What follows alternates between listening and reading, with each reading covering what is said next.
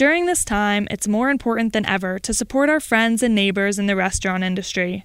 Restaurant Workers Community Foundation has set up a national COVID 19 crisis relief fund. The money they raise will provide direct relief to individual restaurant workers, support other nonprofits serving restaurant workers in crisis, and offer zero interest loans for restaurants to get back up and running.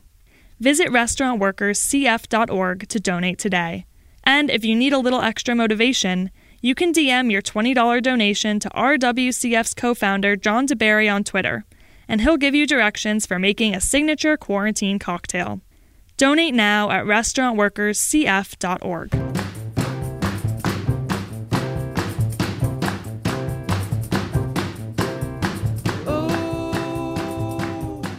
Hey, hey, you're listening to Eat Your Words on Heritage Radio Network, and I'm your host, Cathy Erway, reporting to you live from my closet in Brooklyn, not at our headquarters at Roberta's Pizza, unfortunately. But you know, if you can just take a moment to flash back to about two months ago. So before the coronavirus shut down restaurants to dine in customers and, you know, shut down much of social life in the US, let's just try to remember that the narrative that we've been hearing so much about in the past few years when it comes to restaurant culture is how immigrant cuisines and I'm going to say particularly Asian immigrant cuisines, were being, uh, you know, beautifully and lovingly interpreted by this bold, smart, innovative generation of chefs in America. So, you know, I'm talking about folks who were subverting tradition in favor of this highly personal sense of authenticity to them and just connecting with diners and home cooks who also saw no boundaries um, to their tastes, to their cooking, to flavors. And um, also, one of the prevailing narratives uh, that we've been seeing a lot of was that finally, finally, more Asian cuisines were being recognized as serious fine dining institutions, winning awards, winning Michelin stars, etc. So I got to say that Korean American chefs and restaurants have played a huge role in this. So, um, you know, this I guess, Asian dining renaissance that I'm talking about. So, you know, everyone from household names like Roy Choi and David Chang to fearless chefs like Edward Lee, uh, Deuki Hong, Dennis Lee of Namu Gaji, Corey Lee of Benu, uh, Rachel Yang of Joule, Sohui Kim of Insa and The Good Fork. And, you know, Korean cuisine doesn't exactly have as long of a history in the US as maybe others do, like Chinese, for instance but it seems to have really grown up quite fast. So, speaking of brilliant creative minds and chefs of Korean cooking, I'm so honored to have uh, a chef who actually received the first ever Michelin star for a Korean restaurant in New York City. That was his restaurant, Danji in Midtown Manhattan. He also has a sister restaurant, Hanjan. And he has a first cookbook out. I'm so excited about it. It's called My Korea Traditional Flavors, Modern Recipes. So thanks so much for coming on the show, Hooni Kim. Hi, thank you Hi. so much for having me, Cathy. Yeah, I'm I'm sorry that we're just on the phone, but you know, trying to do what we can do. And uh, you know, this book uh, was like a long awaited uh, book of yours since you've been such a, a well known chef. Um, and I'm sorry that it came out at this time when you can't do, you know, in person interviews and tours. But first and foremost, like, how are you doing and how is your restaurants doing right now, given this crisis? Oh, wow. Um, that's, that's, it's sort of depressing. yeah. Um, Danji is closed for mm-hmm. as of now. It's in the theater district. So we closed as soon as the theater closed.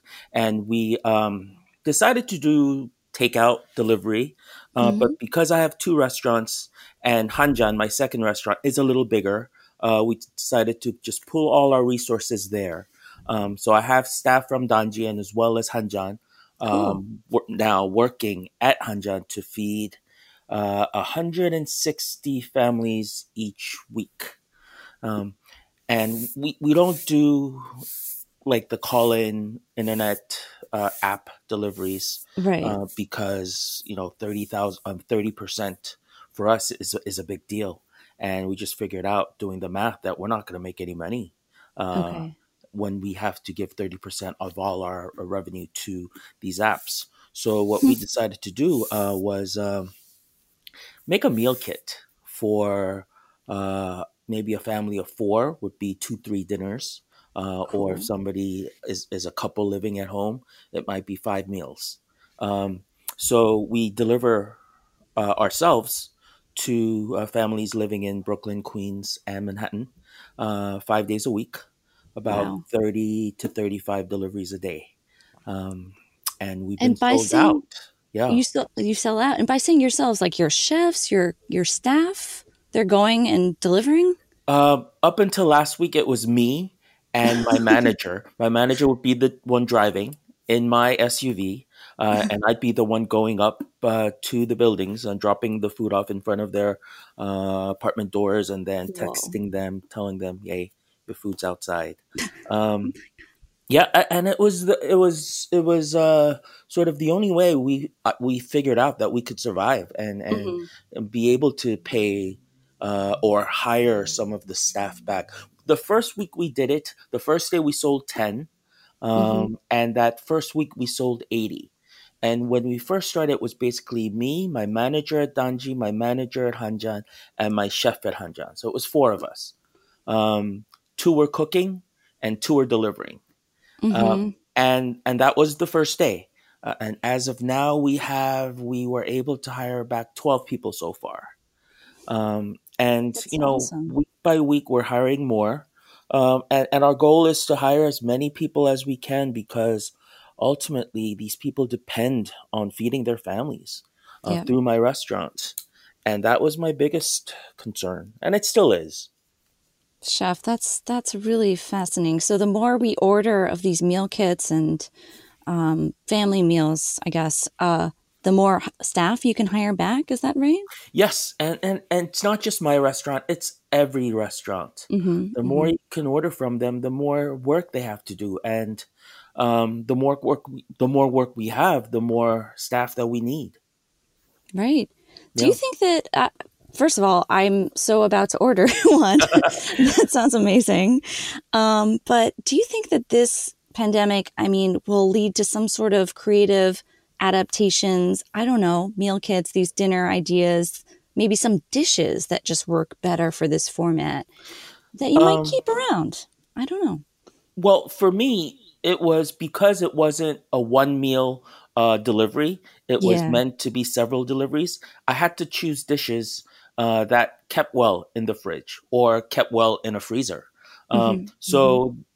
And, and those dishes dishes tended to be sort of the the homey meals, the traditional stews, uh, the marinated meats that we could keep mm. in the mm. freezer.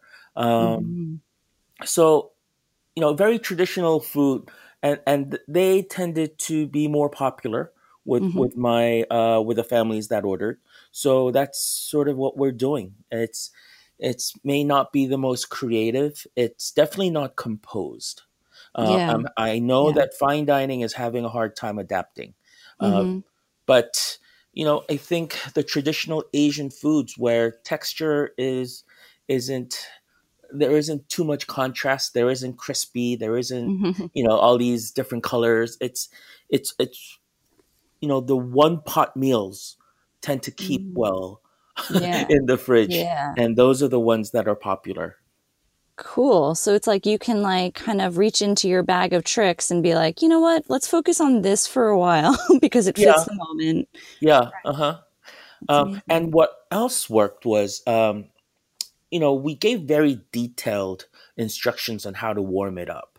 Uh, mm-hmm. Uh, because some of the braised dishes texture is important and if yeah. you warm it up too quick or microwave it you still get the the flavors, but the textures will change dr- dramatically. Mm. It'll get stiff, the meats will get hard. Yeah. Um, so we gave very specific directions, and our customers loved that because it wasn't really cooking to me. but to them it mm-hmm. was because they had to follow these directions um, and the food was better than just microwaving if they warmed it up or took their time to warm it up uh, per what the directions said and me having just finished written this cookbook I was uh, able to write in easy uh, directions. Uh, uh-huh. That's great. Yeah, yeah, it was fun. Oh my goodness, you're going to give Blue Apron a run for their money. uh, it's amazing. And, uh, you know, so speaking of your cookbook, this is really, really one of the most beautiful and uh, thorough, I think, cookbooks I've seen in a long time. It's, um, it, you know, first of all, the striking cover. Now, mm. It's simple, it's beautiful, it's natural. It is a piece of Napa cabbage or a half of a Napa cabbage head. Yes. Why did you decide on that for the cover? I had to. I had to fight for this, and yeah, I am okay. so glad my editor Melanie um, sided with me because most of the marketing, most of everybody else was like, "This isn't very appetizing." Um, mm. But you know, for me, there have been so many cookbooks out. Uh, cookbook, and, and yeah. some of the chefs that you've mentioned. Uh, yeah. Uh, many of those people, uh, chefs, have already um, published cookbooks. Um, and you know, Korean food, like you said, hasn't been around the US as long as Chinese, but there are so many Korean restaurants now. And there is, you know, people like Korean food. People know Korean food is delicious. So mm-hmm. um, it wasn't my big sort of purpose to convince people Korean food is delicious. Mm-hmm. People know Korean food is delicious.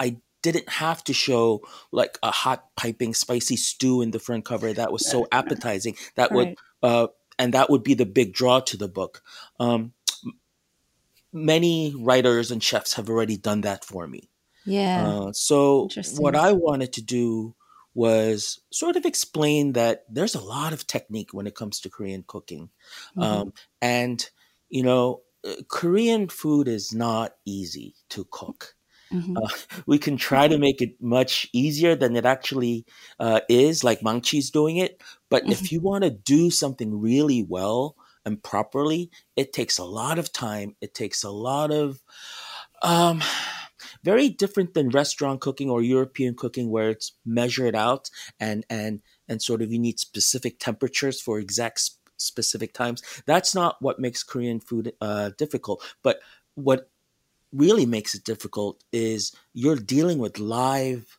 uh, ingredients that mm. do not have the same salinity like uh, a table salt does. Mm-hmm. Every soy sauce, every brand, the salinity is different. So, mm. you know, there are instructions in there that'll tell you uh, a cup or a tablespoon of soy sauce, but that all depends on what kind of soy sauce. Yeah. Um, and in that way, you know, you have to feel your way through the recipe. Um, mm. And making kimchi, man, it's it's at least a two week process before you can even taste something that's good and acceptable as kimchi. Um, mm. So you know, it's not easy. Yeah. Uh, and I wanted to let people know that um, so many books because we're Koreans and because mm-hmm. we know Korean cooking is hard, uh, difficult, and exotic, I think a lot of the books in the beginning, and still so, we simplified a lot of the Korean uh, recipes. Mm-hmm. Um, but with my book, I wanted to sort of share the whole story, mm-hmm. um, not the mm-hmm. simplified version, but the traditional version, uh, the real Korean version. Um, and I've been doing that with my restaurants for so long. I felt mm-hmm. like it was time that, you know, we put it in writing. Wow. Yeah, thanks, chef. And I love how you don't shy away from traditional recipes and ingredients. Like, um, like for instance, in the in the first section, uh, you know, of appetizers, you have a recipe for a homemade tofu. Mm. Um, so homemade tofu with uh, perilla sauce, and uh, you know, y- you say you know you can buy tofu, but you know a lot of a lot of folks make it, and um, it's just different. Uh, and then of course you have a, a recipe for raw blue crabs mm. too, which is um, yes. You know, and, yeah. and I would not have put those recipes in the book if it wasn't so popular at my restaurants. Ah, yeah. Um, okay. And, and it was surprising it. Uh, how popular, uh, especially the raw blue crabs, uh, were. Um, mm-hmm, mm-hmm. It, definitely seasonal, but we have it every spring, summer at Hanjan, and they were sold out every week, and we had to have people reserve it.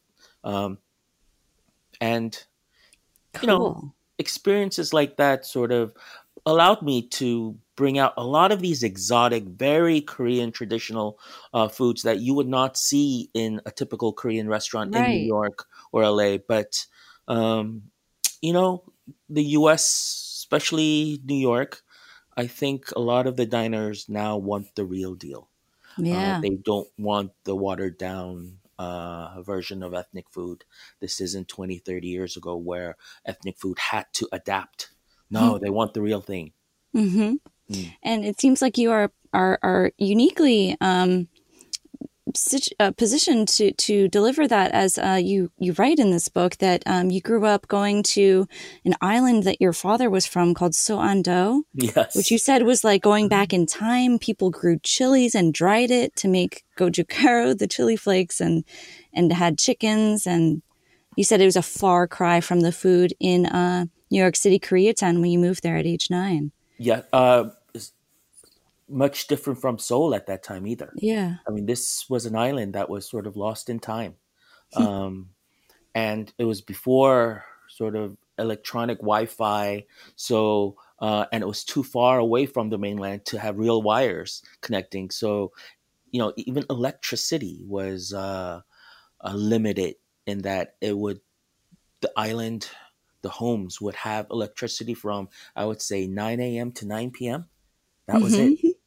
Um, yeah, what, one phone it? on the entire island.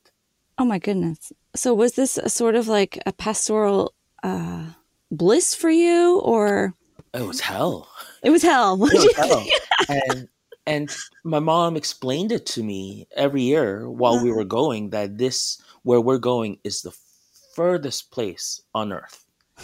And it was because from London or from New York, it was a three day three day journey to actually oh get to my grandmother's home. Oh my goodness. Um, we would take the plane. Um, and that time, because of the Soviet Union, we couldn't sort of go directly. We had to go around the Soviet uh, airspace. What? So there was no direct flights. We had to stop at Anchorage, which was about an eight hour flight. And from Anchorage, we would refuel and then go to Korea, which was another 10 hours. So it was about 18 hour flight. Um, we would land in Seoul take another flight to a, a southern city called Gwangju. It was about, about a 45 minute flight. Uh, and then from there, we would have to take a cab to uh, Suan, uh, no, Wando, which was uh, an island that was connected to a bridge at least. And from there, we had to catch a ferry uh, mm. towards Soando. But because that island was so small, it didn't have a dock for a ferry. So a hmm. boat, a little fishing boat, would have to come out 30 minutes into the middle of the ocean and we would transfer from a ferry to a fishing boat in the middle of the ocean.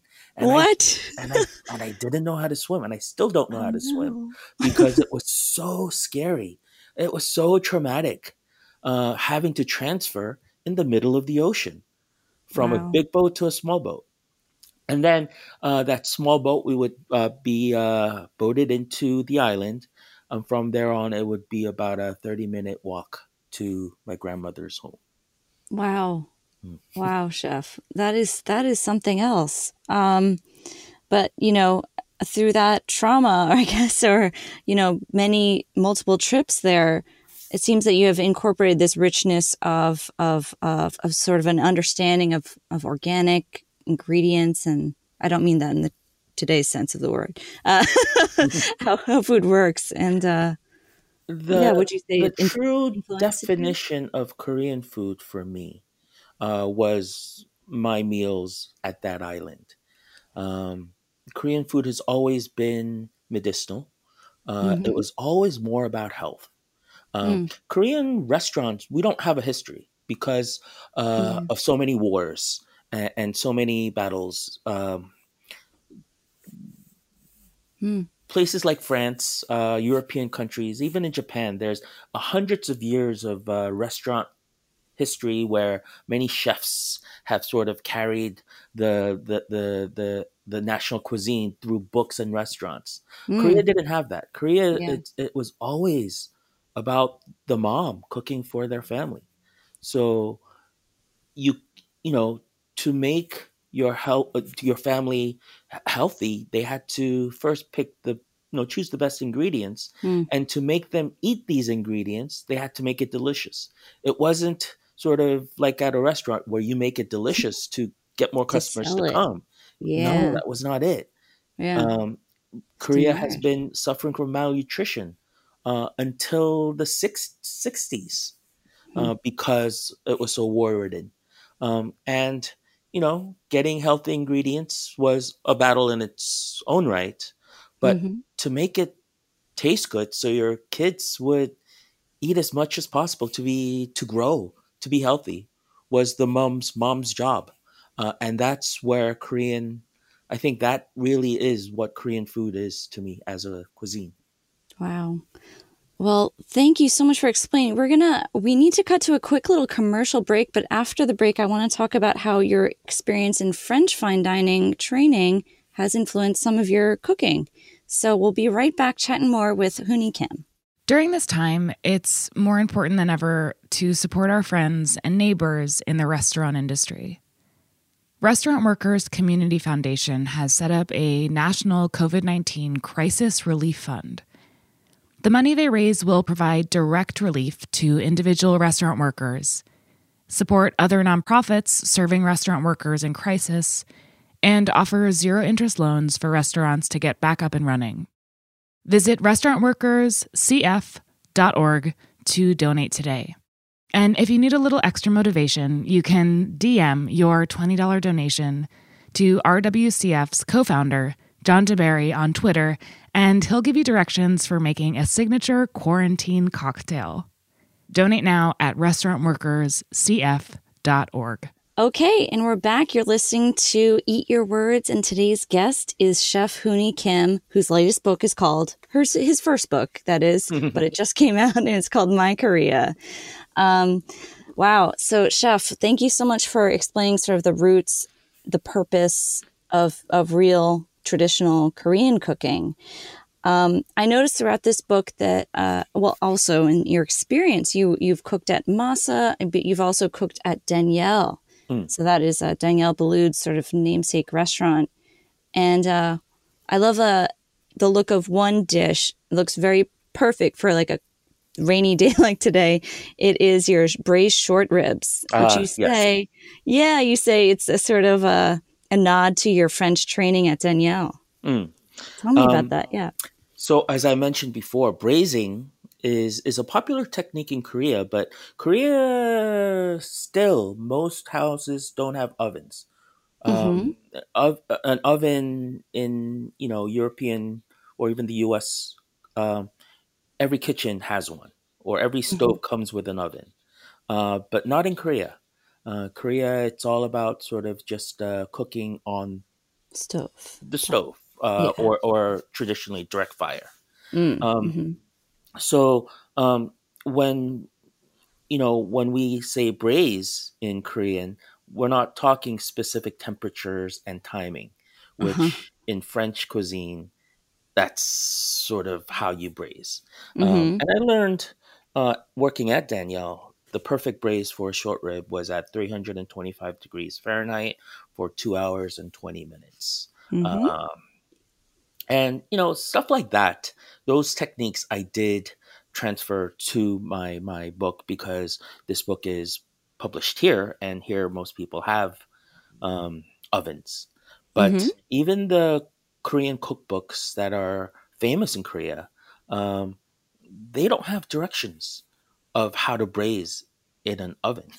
Uh, they don't give times. They don't give um, specific temperatures um, and Korean books, Korean cookbooks are famous for not giving measurements of salt, soy sauce, or hmm. other fermented ingredients because they understand they're all different.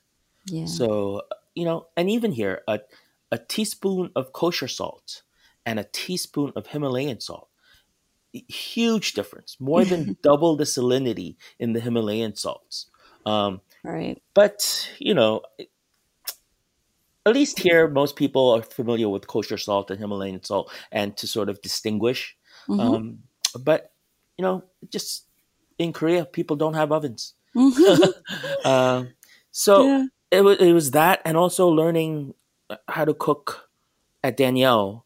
um, it was important for me to sort of know the foundation, which was the mother sauces, the basic techniques of sauteing, braising, uh, and that I applied to me as a chef. Actually, mm-hmm. I, I, mm-hmm.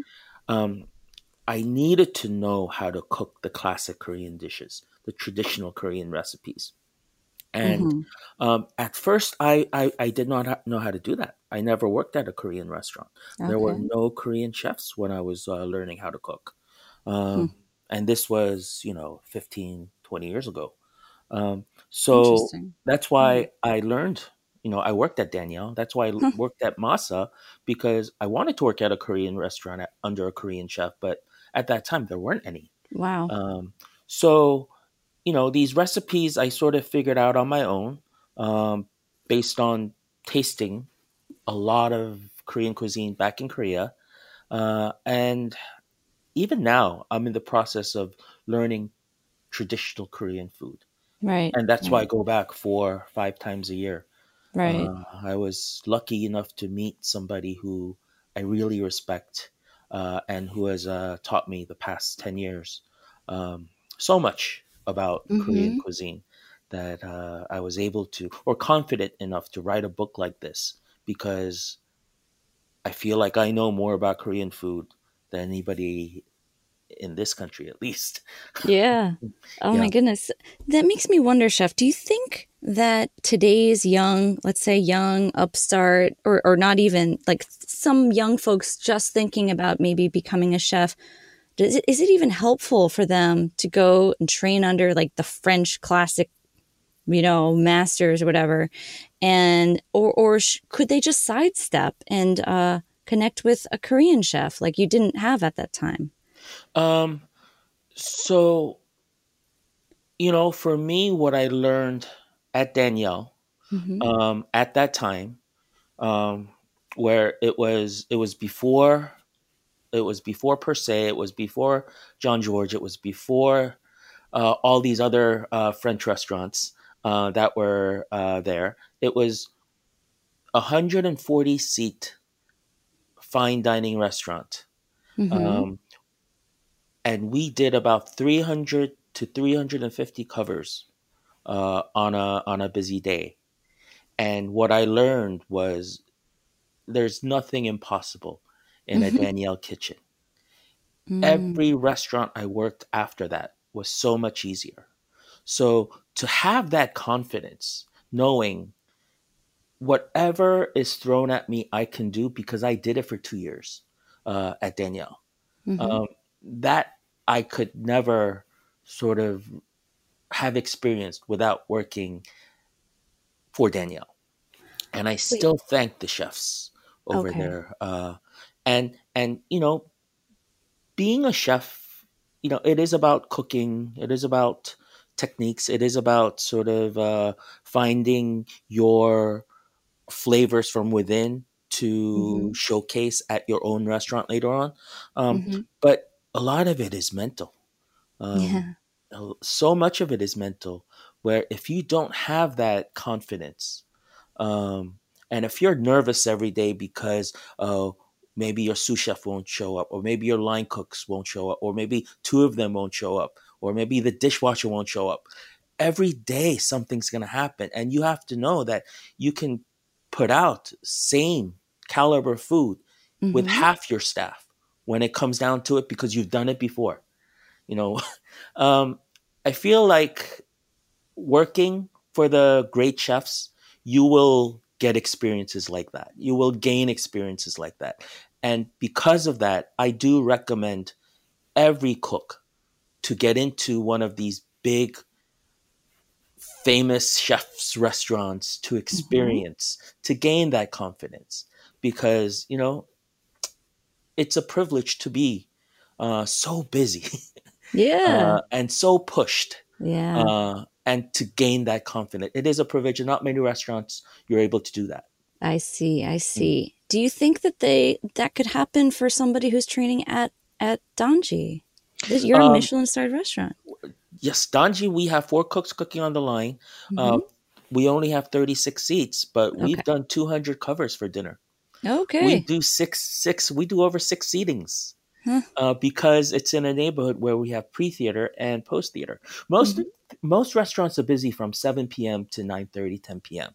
Mm-hmm. Uh, but because of the theater, uh, we're busy at 5 p.m. because hmm. people want to come in and, and eat before their 7 o'clock show. Uh, mm-hmm. And then some of the big theaters, uh, their show starts at 8.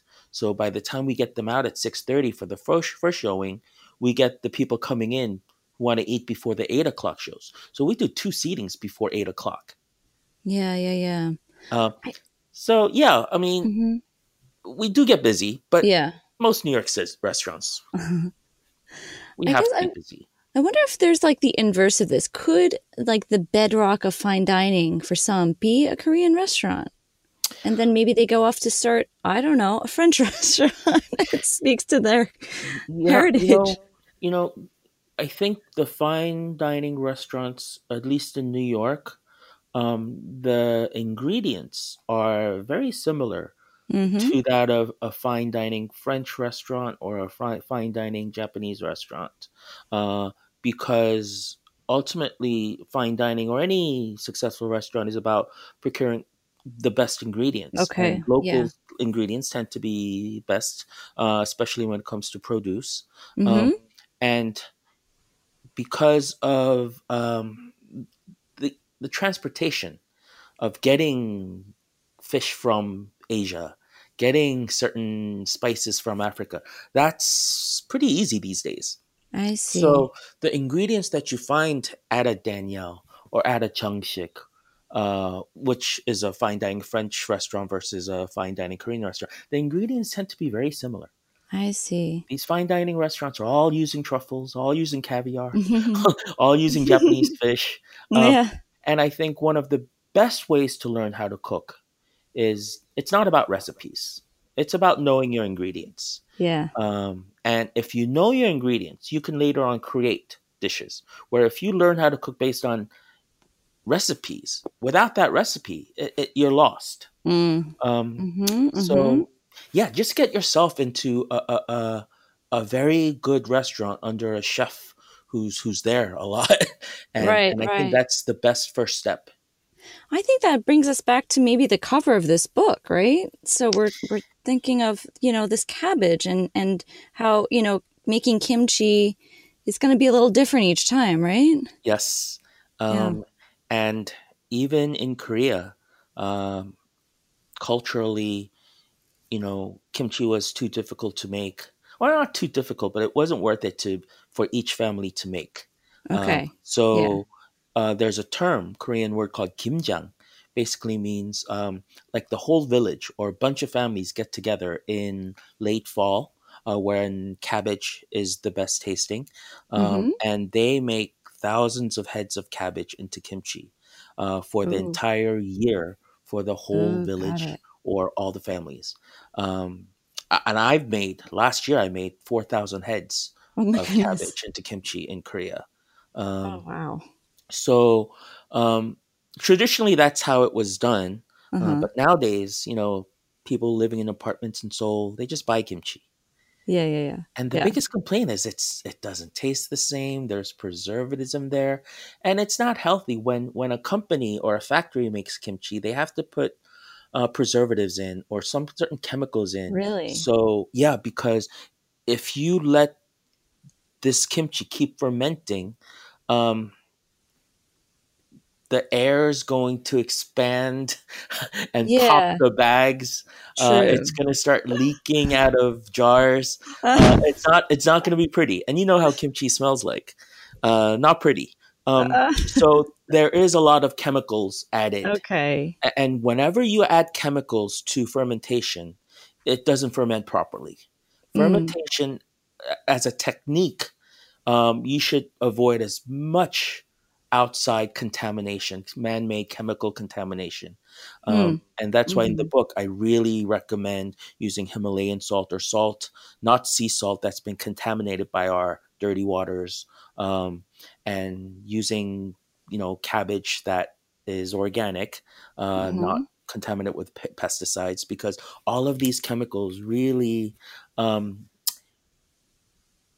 it messes with not just the flavors mm-hmm. but the, the, one of the reasons why fermentation is a big deal these days is because of the uh, the probiotics okay. you know how mm. how the probiotics in the fermented foods gets into our gut biome and our gut biome now is responsible not just for our physical health but it's coming out that for mental health as well and especially these days immunity um, is is so is is so important and a healthy gut biome uh, really increases uh, your immunity um, right right so um, you know if you use these uh, sort of chemicals uh, in the fermentation you lose a lot of the probiotics Got it.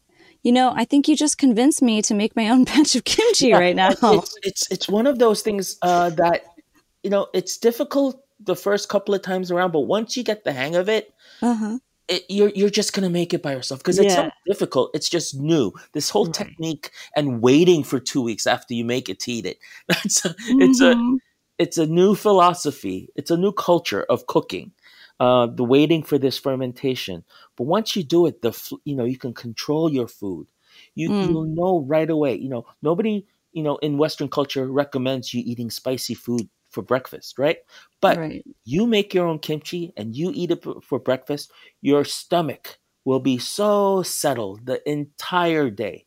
You'll be less hungry. You'll have less irritation, less gas. Um, and that's the power of fermentation. Yeah. It's the power of probiotics. Ah, oh, man, I'm going for it. I'm going for it. And thank you so much for, you know, not not editing out, you know, all the authentic details in here. I, I love it. I do give, you know, a little bit of shortcuts that, you know, it might make it a little easier because we mm-hmm. live in apartments. Sure. Yeah. Uh, yeah. But ultimately, yeah, none yeah. of the really important techniques have been uh, watered down. It's I make things easier, but I don't make things lesser. If that makes sense. Definitely. Yeah.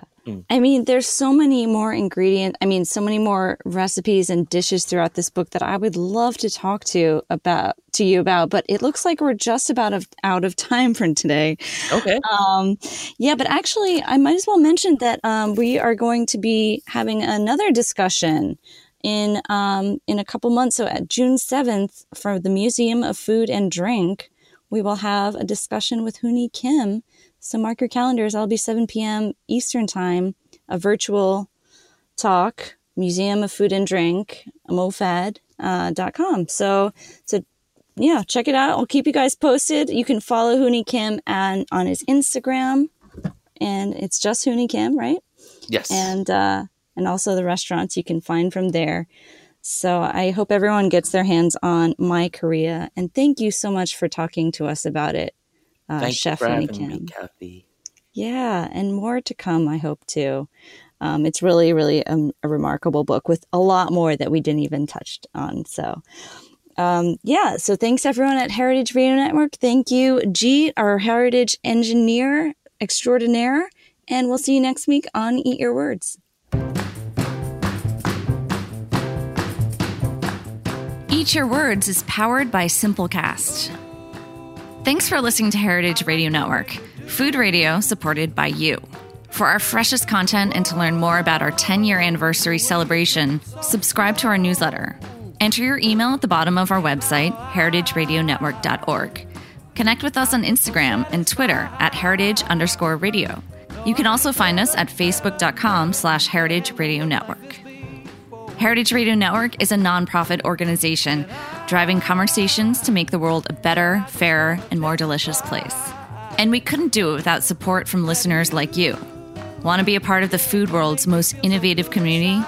Subscribe to the shows you like, tell your friends, and please join the HRN family by becoming a member. Just click on the beating heart at the top right of our homepage. Thanks for listening.